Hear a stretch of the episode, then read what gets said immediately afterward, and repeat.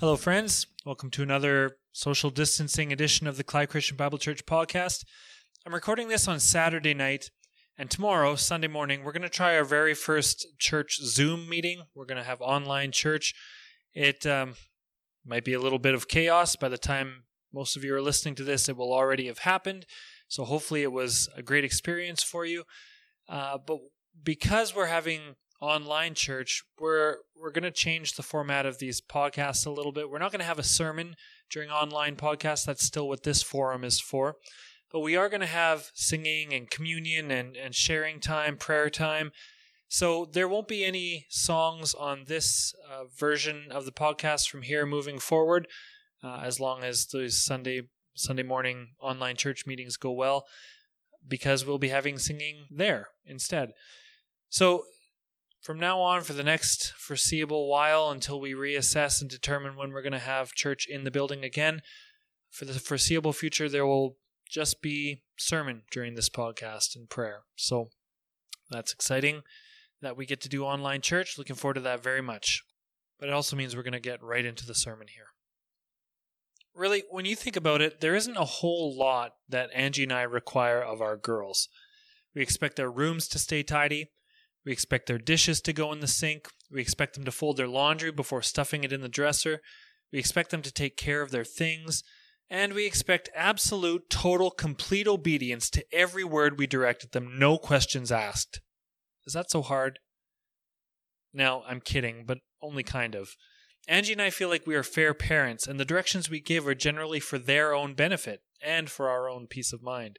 So when I say, girls, finish your supper, I don't want whining or bargaining or sneaking food into the bathroom garbage, and that's definitely been a thing before. Instead, I want them to finish their supper because they need the nutrients, and a full tummy helps them sleep better, and wastefulness drives me crazy, and it's offensive to my wife when they complain about the meal. In other words, complete obedience benefits them and it benefits their parents, especially their parents' mental health. Now, of course, as you know, complete obedience isn't exactly a realistic goal when it comes to child rearing, except, of course, for my parents, whose firstborn son was a portrait of absolute conformity to expected behavior, as you probably guessed. But for every other human child in history, complete obedience is unrealistic. We understand that, of course, and there's room for grace and forgiveness and learning. Plus, sometimes our commands are clouded by selfish desires. So, us telling them not to play in the mud has less to do with their youthful exuberance and more to do with our laundry loads. But generally, the commands we issue from on high are for their physical, emotional, and social well being. And ours, as it turns out. That's the way it's been since the dawn of humanity. An example. A couple weeks ago, we went for a family walk with Angie and I on foot and the girls on their bikes. While we were walking, a truck pulled up, and it turned out to be a family friend. Angie and I stopped and chatted for a bit. Meanwhile, the girls up ahead saw that we had stopped and turned their bikes around to see who it was. One daughter, who will remain nameless, but whose name rhymes with Toey, came ripping up on her bicycle on the gravel road right beside our friend's new truck. After my minor heart attack, I asked Zoe, oh, sorry, Toey, to move away from the truck because it would be easy to scratch it, and our friends don't want that. After the friend left, we explained to all three that when riding bicycles, it's important to give vehicles lots of space so you don't get hurt and so you don't scratch the vehicle up, because nobody likes getting their vehicle scratched up. I was met with a chorus of okay dads and nodded heads. Then the weekend came, and we went for another family bike ride. This time the girls were racing down the sidewalk and almost clipped our neighbor's truck, which was parked in his driveway. A very familiar follow up conversation was had give vehicles their space, especially this vehicle in particular, which is very close to the sidewalk. Two days later, I heard another daughter, who we'll call Vegan, come running into the house. This anonymous daughter, whose name rhymes with vegan, is often the bearer of bad news because she is honest and principled and enjoys tattling on her sisters.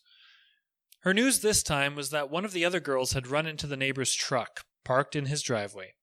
Yes, that neighbor's truck, the very same one that just two days earlier, Angie and I had strongly emphasized the need to stay away from on their bikes, for their own good and for the benefit of our neighbor. After being met with a chorus of excuses and half hearted apologies, I marched all three of the girls down to the neighbor's house, caught a glimpse of a scratched up tail light, and had them issue a formal apology to our victimized neighbor, who was very kind and forgiving, and who answered the door shirtless, which has nothing to do with anything other than I found it hilarious. Meanwhile, back at the Lance household, a conversation was had. There was a problem. They had disobeyed, and the consequences of that disobedience were exactly as we had told them. The truck was scratched by their reckless bicycling. They had been warned twice in less than a week, and once about this exact truck, but it still didn't sink in. When met with the force of their reckless desires, they couldn't obey. That disobedience was a problem for the girls, for us as parents, and for our shirtless neighbor with a freshly scratched Silverado. And so the bikes were taken away and parked in the shed for a week, and hopefully lessons were learned. That brings us to 1 Samuel 13. 1 Samuel 13 marks the beginning of the end for King Saul's grip on the kingship of Israel. The previous few chapters had marked the initiation of that monarchy, which was still just a figurehead situation. Sure, Saul was named king, but even the king of Israel was answerable to the king of all kings, God himself, not to mention God's spokesperson, Samuel. That was to be the model for all Israelite kings. Sure, they can lead the people. Sure, they can serve as mighty rescuers or messiahs from time to time. Sure, they can have a share of the power and profit and privilege that comes with the title, but they had better not forget who holds the real power and who gets the real glory and who makes the real decisions. Those roles belong to Yahweh, as voiced by his ambassadors, the prophets. God is still to be king. Prophets are still the true servant leaders of Israel. And as for the human king, well, the human king's role is to seek, listen to, and obey the will of his master, Yahweh. Two weeks ago, we saw this arrangement work beautifully. Confronted with the threat of the Ammonites, King Saul was filled with the Spirit of God, and that holy righteous anger in the face of oppression and injustice led to Saul delivering God's people. Saul was open and obedient to the Spirit of God, and God fueled the victory. But today's story and the two chapters that follow illustrate a king who has turned from that winning formula of God first and me second. Saul turns into a king who doesn't pursue or reflect the heart of God, and for that he'll have more than just his bicycle taken away. He'll have a royal dynasty taken away. The problem is one of disobedience, but as we'll see, the problem runs deeper than that. And like my girls on their bicycles, it's a problem that we need to face in ourselves as well. Let's read chapter 13, the beginning of Saul's end. Saul was 30 years old when he became king, and he reigned over Israel 42 years. Saul chose 3,000 men from Israel. 2,000 were with him at Michmash and in the hill country of Bethel, and a 1,000 were with Jonathan at Gibeah in Benjamin. The rest of the men he sent back to their homes. Jonathan attacked the Philistine outpost at Geba, and the Philistines heard about it. Then Saul had the trumpet blown throughout the land and said, Let the Hebrews hear. So all Israel heard the news. Saul has attacked the Philistine outpost, and now Israel has become a stench to the Philistines. And the people were summoned to join Saul at Gilgal. The Philistines assembled to fight Israel, with 3,000 chariots, 6,000 charioteers, and soldiers as numerous as the sand on the seashore. They went up and camped at Michmash, east of Beth Aven. When the men of Israel saw that their situation was critical and that their army was hard pressed, they hid in caves and thickets, among the rocks, and in pits and cisterns. Some Hebrews even crossed the Jordan to the land of Gad and Gilead. Saul remained at Gilgal, and all the troops with him were quaking with fear. He waited seven days, the time set by Samuel, but Samuel didn't come to Gilgal, and Saul's men began to scatter. So he said, Bring me the burnt offering and the fellowship offerings. And Saul offered up the burnt offering. Just as he finished making the offering, Samuel arrived, and Saul went out to greet him. What have you done? asked Samuel. Saul replied, When I saw that the men were scattering, and that you didn't come at the set time, and that the Philistines were assembling at Michmash, I thought, Now the Philistines will come down against me at Gilgal, and I have not sought the Lord's favor. So I felt compelled to offer the burnt offering. You acted foolishly, Samuel said. You have not kept the command the Lord your God gave you. If you had, he would have established your kingdom over Israel for all time. But now your kingdom will not endure. The Lord has sought out a man after his own heart, and appointed him leader of his people, because you have not kept the Lord's command. Then Samuel left Gilgal, and went up to Gibeah in Benjamin, and Saul counted the men who were with him. They numbered about six hundred. Saul and his son Jonathan, this is the same Jonathan who had initiated the fight back in verse 3. Saul and his son Jonathan and the men with them were staying in Gibeah in Benjamin when the Philistines camped at Michmash. Raiding parties went out from the Philistine camp in three detachments.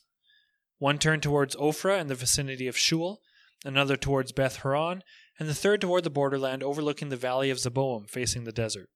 Basically, all that means I don't know the geography, but what I read it just means they cut Israel off from the northern tribes so they could they couldn't get reinforcements. This is interesting. Not a blacksmith could be found in the whole land of Israel because the Philistines had said, Otherwise the Hebrews will make swords or spears. So all Israel went down to the Philistines to have their plowshares, mattocks, axes, and sickles sharpened.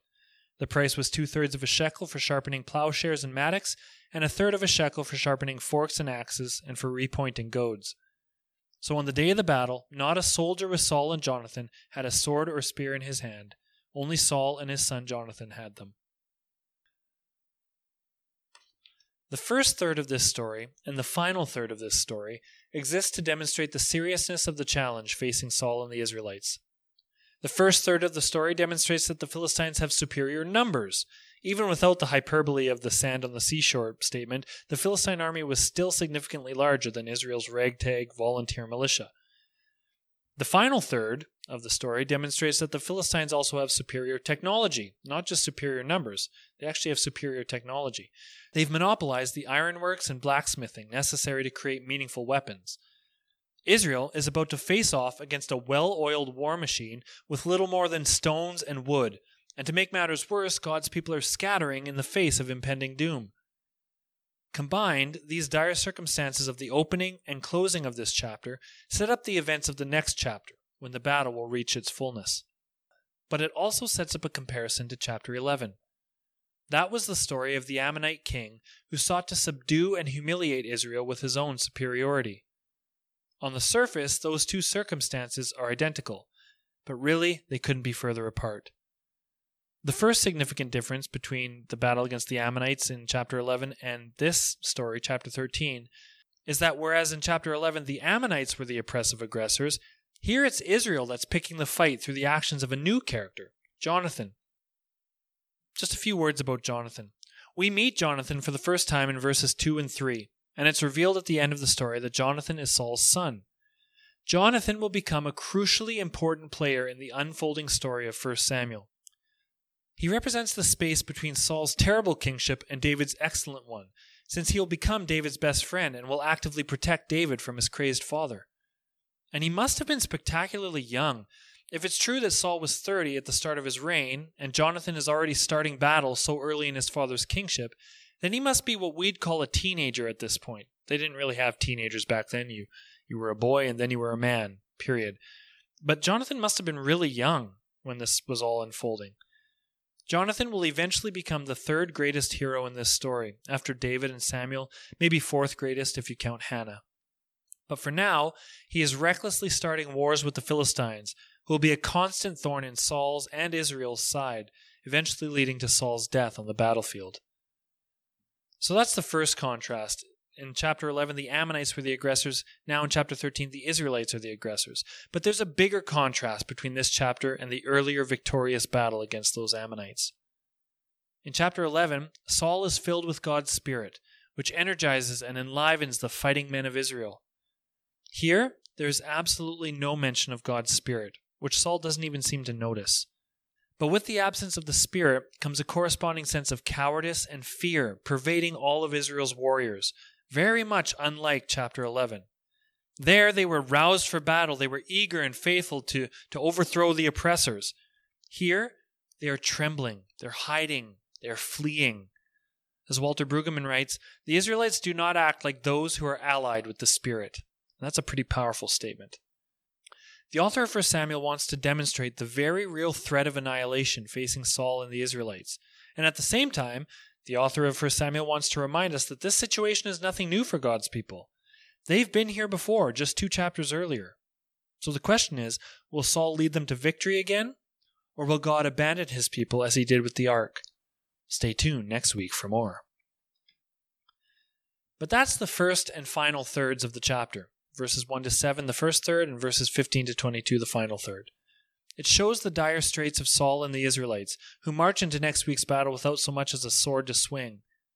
they face a mighty, oppressive enemy, as they had in chapter 11, but this time with no Spirit of God and no divinely inspired confidence. The first section and final section set the stage for what will come by drawing our attention to events of the recent past. But it's the middle section, the middle third, the interaction between Saul and Samuel, where we find the fascinating meat of this passage. Let's reread verses 7 to 14 real quick. Saul remained at Gilgal, and all the troops with him were quaking with fear. He waited seven days, the time set by Samuel, but Samuel didn't come to Gilgal, and Saul's men began to scatter. So he said, Bring me the burnt offering and the fellowship offerings. And Saul offered up the burnt offering. Just as he finished making the offering, Samuel arrived, and Saul went out to greet him. What have you done? asked Samuel.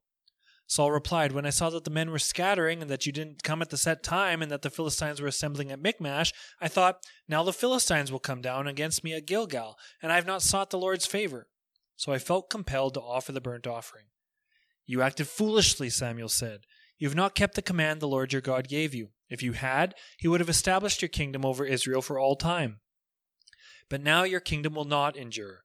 The Lord has sought out a man after his own heart, and appointed him leader of his people, because you have not kept the Lord's command. Man, what happened with our friend Saul? Things were looking so promising.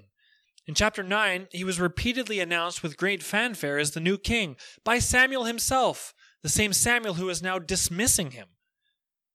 Saul became the anointed one, the Messiah, who rescued his people from a great enemy despite enormous odds against. God himself had chosen Saul. He wasn't looking for the throne, he was just looking for some donkeys. But then there was a whirlwind of feasts and fanciness and celebrations and ceremonies, blessings that Saul himself was clearly not ready for. And before you know it, all of Israel is gathered before Samuel, who's drawing lots to name the new king. And lo and behold, it's our boy Saul, who is hiding among the luggage.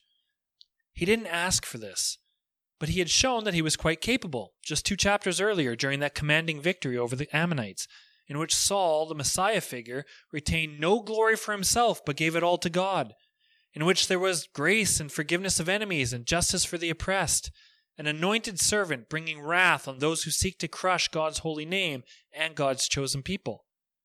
After all that tremendous success, Saul is undone because he didn't wait an extra half hour? Now, here in chapter 13, Saul finds himself in a similar situation to chapter 11, except everything is completely different. The people are afraid. They're not rallying to him as they had against the Ammonites. The Spirit of God is nowhere to be found. Instead of blessings, Saul is cursed. And instead of victorious promises, Saul will have his kingdom ripped from him and given to someone else. It was God who called Saul, and God who anointed Saul, and God who filled Saul with power in order to claim the victory over the Ammonites in chapter 11. And now, two chapters later, God just turns his back on Saul, tosses him aside. Frankly, without a deeper examination, it's not a great look for Yahweh. Brueggemann does a great job of outlining why this passage is so problematic. Saul's decision to offer a sacrifice is a good one, albeit a political one. Brueggemann states the sacrifice inevitably had the political effect of evoking and underscoring the religious commitment so crucial to the war effort. The sacrifice was to overcome the problem of lack of success. It's like I, it made me think of like when a president has a presidential prayer breakfast. The president may not have anything to do with Christianity at all, but wants the support of the Christians for whatever whatever thing he's doing. It's not a bad idea beginning a major campaign by invoking the name of God and seeking his blessing.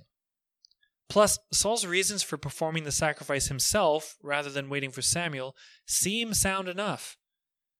Saul isn't willing to risk the morale of his already diminished forces. With every hour that passes, the Philistines get stronger and more numerous, while the Israelites diminish and get more timid. As Samuel arrives, it seems that Saul is completely oblivious to his error. If he's sinned, it's not intentional. He greets Samuel properly and is deferential to him, as in, he goes out to greet Samuel rather than making Samuel come to him. He's showing Samuel the respect he deserves. When asked harshly and accusatively by Samuel, What have you done? Saul's arguments are sound and sensible and pragmatic. The troops were scattering. I had to do something. That sounds reasonable. Plus, I, I didn't want to enter the battle without a proper sacrifice. That seems theologically proper. And besides, Samuel, you told me to wait seven days, and I did. I waited, and you didn't come. Although it looks like you were springing a trap for me, testing me to see if I would fully obey, because you strolled up right after the offering was finished. You couldn't have come an hour earlier and spared me the need to overstep my bounds? I did as you instructed. What's the big deal? I waited seven days. And what's more, as it says in the Hebrew verse 12, I forced myself to perform the sacrifice. I didn't want to do it. I had no intention of offending anyone. I didn't perform the sacrifice greedily or eagerly or aggressively. I didn't do it to show you up or inflate myself. I simply did what needed to be done because I am the king and the king does what needs to be done. But Samuel is not convinced. Saul has not done what needed to be done. In fact, he drops an F bomb on Saul. In the Old Testament, to be a fool is to be diametrically opposed to the will and purpose of God. God's people seek wisdom. Those who are fools are far from the heart of God. All of Saul's arguments and justifications and excuses add up to precisely nothing. He has behaved foolishly. Samuel brings up a command that Saul has neglected. We have no record of this command, although verse 8 suggested earlier that Samuel had instructed Saul to wait for seven days. Perhaps Samuel is inflating his own importance? Perhaps, as Brueggemann suggests, the only commandment that seems to have been broken is, Thou shalt not violate Samuel's authority? Maybe Samuel has it out for Saul and is waiting for the slightest screw up to condemn the new king, and by extension, condemn Israel's sinful desire to replace God's royal leadership with a much lesser human facsimile. Saul's crime seems minor, and his punishment seems excessive, especially because we, who have the whole Bible before us, are privileged to know the stories that come later. So we know that both David and Solomon, the two kings who follow Saul, both commit this exact same act both David and Solomon offer sacrifices independent of a higher spiritual authority. They don't get a priest or a prophet like Samuel to do the sacrifices. David and Solomon just do it themselves. And neither David nor Solomon are disciplined as harshly as Saul is here. In fact, they aren't disciplined at all. Why is Saul punished so brutally? And it gets worse. Just to twist the knife into Saul's psyche, Samuel mentions a promise of eternal kingship for Saul's household had he been faithful. It's especially cruel to bring up what might have been after what might have been becomes no longer can be. Had Saul known about God's intended promise, maybe he would have waited the extra half hour. Instead, Samuel tortures Saul by ripping away a glorious promise that Saul never even knew was on the table. It really seems as though Samuel's got it out for Saul. Maybe Samuel was deliberately late, as hinted at earlier, and he came with a pre written message of condemnation stored resolutely in the back of his mind. It seems like Saul is a tragic figure destined to fail, a propped up straw king who never had the backing of the prophet who anointed him, or even the God who chose him. Maybe. Maybe there's an anti Saul bias in Samuel, or the authors of 1 Samuel, or even God himself. Maybe. But I don't think so. Sure, Saul has the promise of a glorious lineage of kings ripped away from him for the royal equivalent of scratching the neighbor's tail light. The problem of Saul's disobedience is obvious, but not overwhelmingly so. After all, his arguments are legit. The circumstances were dire. He was just trying to do the right thing, and he did wait for you, Samuel. He seems innocent, and the punishment seems excessive. But it's also true that the tail light cannot get unscratched. He had been told, and he disobeyed. And Saul is the first of his kind, the exemplar upon which future kingships would be modeled to some degree. He needed to know his place, and his place was to seek, hear, and obey the directions of the true king, Yahweh, as issued from Israel's true leader, Samuel. Samuel had given those directions, and Saul had disobeyed them. It was his place to seek the will of God and to give the glory and honor to God once God's will was discerned. It was not Saul's place to perform this ritual. It was not Saul's place to usurp authority from Samuel, the only man fit to offer such a momentous sacrifice. Moreover, it was not Saul's place to trust in what has worked in the past, to trust in his own abilities. This story is a rough equivalent to the problem in chapter 4. There, Israel was similarly faced with the oppressive force of the Philistines. And there, the Israelites similarly placed their trust in themselves and their history rather than placing their trust in the God who oversaw and manifested that entire history. They marched the Ark of the Covenant out like a magical talisman, trying to manipulate God into victory rather than seeking the will of the God seated upon that ark. They had the right idea, but they trusted in their own cleverness. They trusted in routine and ceremony. They never trusted in Yahweh. And for that, they experienced Ichabod, the departing of his glory. Saul's punishment is partly based on a similar thing. By failing to obey Samuel, and by extension Yahweh, Saul is taking matters into his own hands. The kings of Israel had to learn this lesson, even if they were disciplined harshly for it. The matters are never in their own hands. The matters are always in the powerful, loving hands of God. They cannot become the takers that Samuel warned the people about. They cannot take power that isn't theirs. They cannot take action that is contrary to God's will. They cannot take glory for themselves. In some way, Saul is doing all of these things by prematurely performing the sacrifice himself rather than waiting for Samuel as he was instructed. Instead of taking, Israel's leaders are to give. They are to give glory to God, give submission to God. They're to give thanks to God. And most importantly, they are to give trust to the king who is superior to themselves. Saul doesn't give any of these things, even if his sin is accidental. He doesn't give God his trust. He takes actions on his own, contrary to God's direction. He has disobeyed, and that disobedience is never a small thing. It is always, as Samuel declares, completely foolish to disobey God. But still, that doesn't seem quite right to me. Something still bothers me. Sure, Saul was a taker instead of a giver here. Sure, he has proven himself disobedient, even if it's for the right reasons. But still, did he ever stand a chance? After all, David, the greatest king, the, the king that this whole story is leading up to, David would commit far greater sins than this. You want to talk about a king who's a taker? How about David taking liberties with his authority by taking Bathsheba, a married woman, and then taking the life of her husband Uriah? How's that for taking? It's true that David was punished for that incident, but it's also true he was blessed with the exact same thing that Saul loses in this chapter an eternal kingdom with descendants whose rule never ends, leading to the ultimate Messiah, Jesus Christ. Yes, Saul was disobedient, but so was David, and David's sins were far more ugly and far more costly to his neighbors than Saul's sins were here in chapter 13. So, what gives?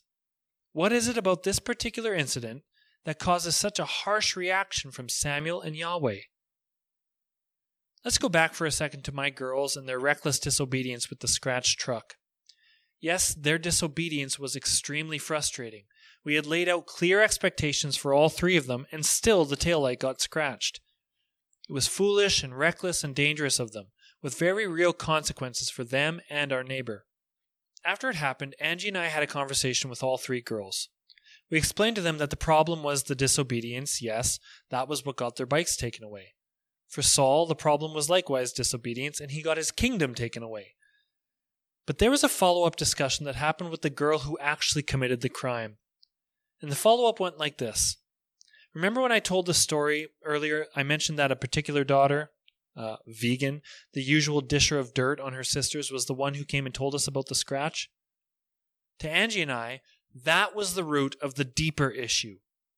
The problem was the disobedience for sure, but the deeper problem was that the guilty party wasn't the one who came to confess. She was not the one who came and told us. In fact, she told the other girls that she was never going to tell us. She was hoping no one would ever find out, that she'd get off scot free. The deeper problem was that she broke our trust and didn't come forward to apologize and make the situation right. Instead, we got, as I mentioned earlier, a chorus of excuses and half hearted apologies. The problem was the disobedience, but the bigger problem wasn't the problem. The bigger problem was her inability to own up to the problem and make it right. I believe the same is true of King Saul. The problem, as outlined by Samuel, is the disobedience. But David would later prove far more disobedient and still retain God's blessing. Therefore, I don't think the problem is the problem. It's about more than just disobedience because no human is ever fully obedient. Instead, I think the real problem for Saul was his attitude about the problem. Like the girls, Saul meets Samuel's accusation with a chorus of excuses and half hearted apologies. And that, I think, is the real problem. It's the same lesson that Israel had to learn in chapter 7. You might remember that story. That's when the ark had been returned to Israel, but the Philistines are again gathering for a fight. So Samuel orders all of Israel to get rid of their idols and commit themselves to the Lord. That's step one. Get rid of the problem, the idolatry, and gather before the Lord. But it's step two that's the big deal. He has them assemble at Mizpah. And what do they do when they're together? They repent. They confess their many sins, and in doing so, reestablish the ancient order of things between God and his people. They cry out, and he saves them. They cried out their sins, and he forgave them. They cried out for help from the Philistines, and he sent thunder to confuse and frighten their enemies. Confronted with their sins, Israel confessed, and they cried out, and God confirmed his beautiful ancient covenant with his people. Saul, in chapter 13, has not learned the lesson of chapter 7. He doesn't make confessions, he makes excuses. He doesn't cry out to God except to defend his own disobedience. And he doesn't get covenantal confirmation. Rather, he receives a disciplinary curse for his foolishness foolishness for disobedience, foolishness for faithlessly taking matters into his own hands, and foolishness for failing to repent when confronted with his failure. It's true that Saul is a bit of a tragic figure. It seems like he's destined to fail. It's easy to sympathize with Saul, but at the same time, we have to learn from Saul's mistake. The thing that made David a great king wasn't his military superiority, Saul had that too. It wasn't David's intriguing rags to riches story, Saul had that too. It wasn't his blameless perfection or perfect obedience because neither Saul nor David had that. No one does. Instead, what will make David a great king and separate him from Saul was the single attribute named by Samuel in verse 14. Unlike Saul, David would be a man after God's own heart. That's the thing that separates Saul from David. David was a man after God's own heart. It's about more than obedience, it's about faithful devotion. No person is perfectly obedient, though we should always try to be as obedient as possible with the help of God's Spirit. But all people are imperfect and wayward and disobedient, we all fail to heed the instructions of our Heavenly Parent, and we all scratch up our neighbor's figurative pickup trucks as a result. We are all reckless children who don't listen very well. But the thing that sets us apart as people pursuing the heart of God isn't our perfection. We're going to be disobedient. We're going to cause problems. We are not perfect people. It's what we do with those problems that shows a heart for God. Do we excuse our recklessness? Do we explain away our disobedience? Do we fail to repent and instead run the other way? Or do we confess our mistakes, cry out to our loving Heavenly Parent for forgiveness and wisdom and strength, and then recommit to following Him faithfully and listening better next time? We all have problems in our walk with God, but the problem isn't the problem. The real problem isn't just our disobedience, the real problem is our attitude about the problem. Sure, our disobedience is problematic, it makes us into fools. But God loves each one of His foolish children. He's not waiting to rip promises away from us at the first sign of waywardness. Instead, He's hoping we'll learn from our mistakes. He's hoping we own up to our shortcomings and turn to Him for the strength we need to learn from them. Like Saul, we need to learn our place, and our place is in His strong, caring hands. We can't barge ahead on our own strength, even if we're barging into things that are technically right and good.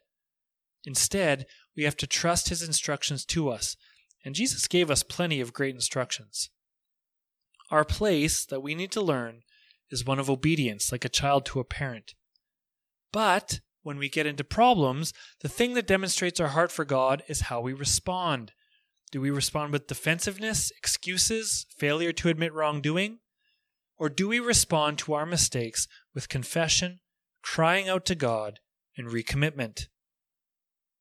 If it had been the girl who made the mistake coming to us and admitting wrongdoing, there wouldn't have been nearly as much wrath from Dad. The same is true with our Heavenly Father. We all, like sheep, have gone astray. We all, like Lance children, have harmed our neighbors. If you have a heart for God, you'll come to Him for forgiveness and strength and guidance and wisdom. You'll trust in His great love and move forward in redemption. You might still get your bike taken away, but hey, a kid and a king needs to learn sometime, right? Before we pray, let me just say that quite obviously, all three of the girls that we have living in our house have learned from the master of dis- foolish disobedience, and that's myself. We have awesome girls. This was just a fairly isolated incident of extremely obvious disobedience and, and extremely obvious consequences, but I'm pretty convinced that God gives us children to teach us about ourselves. And I see a lot of myself in the, the foolish, disobedient recklessness of, of our girls with the bicycle story. I see a lot of myself. And again, the problem with myself isn't just that I make mistakes. The problem with myself is how I handle those mistakes. Do I turn to God or do I turn to myself? That's the question of Saul in chapter 13. Let's pray. God, you are so good and you are so patient with us. You are so forgiving of us. Thank you for all the ways that you strengthen us, that you fill us with wisdom to follow you closely. Father, we're going to disobey. You know this as our parent. You are disappointed in us when we do, but you are also so pleased and so proud when we turn back to you, when we cry out to you, when we recommit ourselves to you. So help us to do that. Help us to be people who follow closely to your heart. Help us to be a people who know what we're to do, who seek your will, and who listen, who do what we're called to do. Help us to be people who obey and love and serve you, Father. When we make mistakes, when we make a lot of inevitable mistakes, help us to come to you humbly, knowing that we will be forgiven. We pray all these things to you. You are a good God, and we're happy to bring them to you. Amen. All right. If you'd like to join us for any future Clyde Christian Bible Church online Zoom meetings, uh, please contact uh, me, Chris Lance, the pastor. We'd be happy to include you in that. Uh, we'll talk again next time.